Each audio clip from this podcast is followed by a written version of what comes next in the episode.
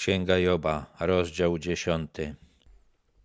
Obrzydło mi życie, to też puszczę wodze mojej skardze i będę mówił w goryczy mojej duszy. Job czuł wielką gorycz po tym, co go spotkało, i na wstępie tej mowy od razu powiedział, że będzie mówił o tym, co czuje. Niekoniecznie to są wypowiedzi przemyślane. Powiem Bogu: Nie potępiaj mnie. Objaw mi, dlaczego ze mną spór wiedziesz. Czy masz z tego korzyść, że uciskasz, że gardzisz tworem swoich rąk, a użyczasz światła radzie bezbożnych? Job czuł się niesprawiedliwie potraktowany. Nie rozumiał, dlaczego Bóg, który go stworzył, teraz go niszczy i wypominał mu, że wielu bezbożnych ma lepszy los niż on. Czy masz oczy cielesne? Czy widzisz, jak ludzie widzą? Czy twoje dni są jak dni człowieka, albo twoje lata jak lata ludzkie, że szukasz mojej winy i dociekasz mojego grzechu?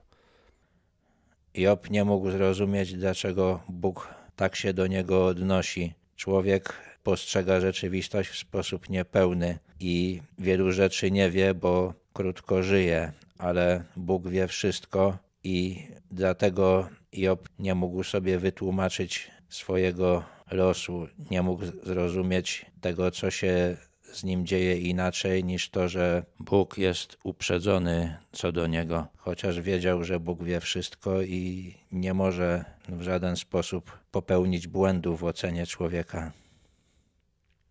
Chociaż wiesz, że jestem niewinny i nikt nie wyrwie mnie z twojej ręki? Job wiedział, że nie popełnił takiego grzechu, który powinien być w taki sposób karany. Był też pewien, że żadna istota i nic, co go spotka, nie może skłonić go do tego, żeby się przeciwko Bogu zbuntował, i był przekonany, że Bóg też w taki sposób go ocenia. Twoje ręce ukształtowały mnie misternie i uczyniły, a teraz odwróciłeś się, aby mnie zniszczyć.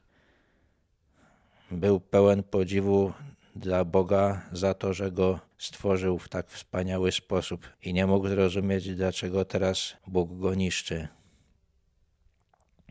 Pomnij, że uformowałeś mnie jak glinę i miałbyś mnie znowu w proch obrócić? Czy nie wylałeś mnie jak mleko i nie sprawiłeś, że stężałem jak ser?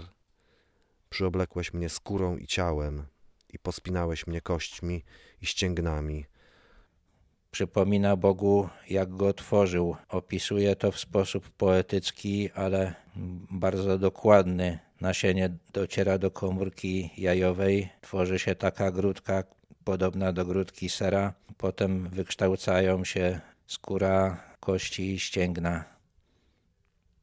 Życiem i łaską obdarzyłeś mnie, a Twoja opieka strzegła mego ducha.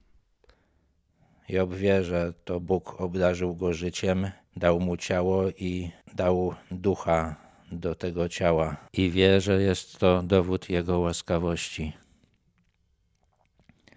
A chociaż skryłeś to w swoim sercu, wiem, że taka była Twoja wola. Pilnować mnie, czy grzeszę i nie przepuścić mi winy. Teraz daje wyraz swojej goryczy. Uważa, że Bóg czyhał na jego grzechy, że nie wiadomo dlaczego, ale szukał okazji, żeby go ukarać. Gdybym naprawdę zgrzeszył, biada mi, a choćbym miał i słuszność, to i tak nie podnosiłbym głowy, syty hańby i pełen nędzy. Zapewnia Boga, że gdyby naprawdę zgrzeszył, to nie powiedziałby ani słowa, gdyby był karany i też wie, że nie może się zbuntować przeciwko Bogu. Nie chce, nie rozumie tego, co się z nim dzieje, ale nie chce się buntować. A gdyby chciała się podnieść, polowałbyś na mnie jak lew, aby okazać nade mną straszliwą moc. Tutaj jest to chyba źle przetłumaczone. Lepiej by było przetłumaczyć, że Bóg polowałby na pysznego jak lew. Także Job uważa, że gdyby był pyszny, no to taki los byłby dla niego sprawiedliwą karą, sprawiedliwą odpłatą. Stawiałbyś coraz to nowych świadków przeciwko mnie, wzmagałbyś swoją zawziętość na mnie, prowadziłbyś nowe ataki przeciwko mnie. Gdyby Job był pyszny, to tak jego zdaniem Bóg powinien by z nim postąpić. Dlaczego wywiodłeś mnie z łona matki? Bodajbym skonał, nim mnie ujrzało oko, i byłbym, jakby mnie nie było, z łona matki zaniesiony wprost do grobu. Jeżeli Bóg powołał Joba do życia tylko po to, żeby tak go traktować, to Job się pyta, dlaczego w ogóle dane mu zostało życie. On by wolał się nie urodzić albo umrzeć zaraz po urodzeniu, żeby tego wszystkiego nie przechodzić. Ma pretensje do Boga o to, że nie czuje Jego miłości. Pozostało mi niewiele dni. Wkrótce one ustaną. Odstąp ode mnie, abym nabrał trochę otuchy, zanim odejdę tam, skąd już nie wrócę, do krainy mroków i śmiertelnych cieni. Job chce, żeby Bóg dał mu spokój, przestał się nim zajmować, bo przypisuje te wszystkie swoje nieszczęścia właśnie obecności Boga. Prosi go, żeby odszedł. Uważa, że wtedy będzie mu lepiej. Chciałby już umrzeć i w tym momencie uważa, że ze stanu śmierci nie ma już powrotu do życia, a jemu też na pewno w tym momencie na tym powrocie nie zależało. Do krainy, gdzie jest ponuro jak w nocy, do krainy cienia śmierci, gdzie wszystko jest czarne jak ciemna noc. Wyobraża sobie to istnienie po śmierci jako przebywanie w ciemności, ale wygląda na to, że uważa, że jakaś świadomość po śmierci jednak pozostaje, że będzie widział ciemność.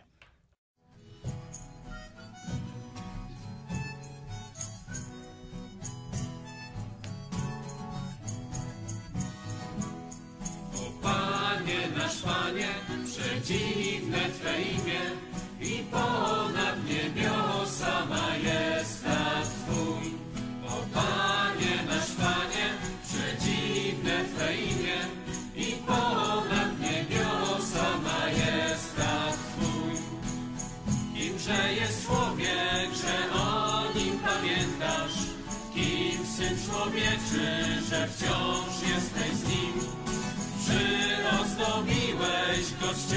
despompało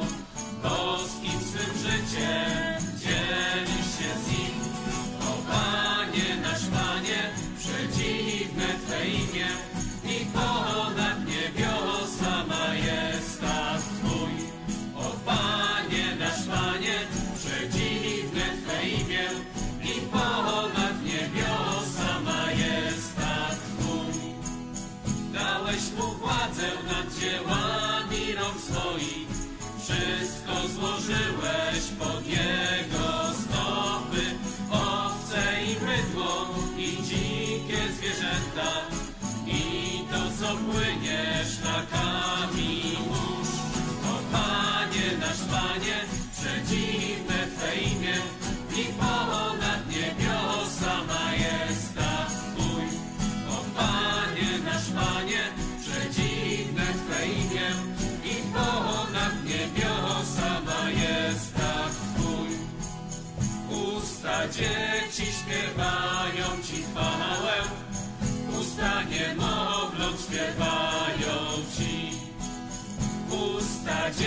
dzieci śpiewają Ci chwałę, usta niemowląt śpiewają Ci. O Panie, nasz Panie, przedziwne Twe imię i ponad niebiosa majestat Twój. O Panie, nasz Panie, przedziwne Twe imię i ponad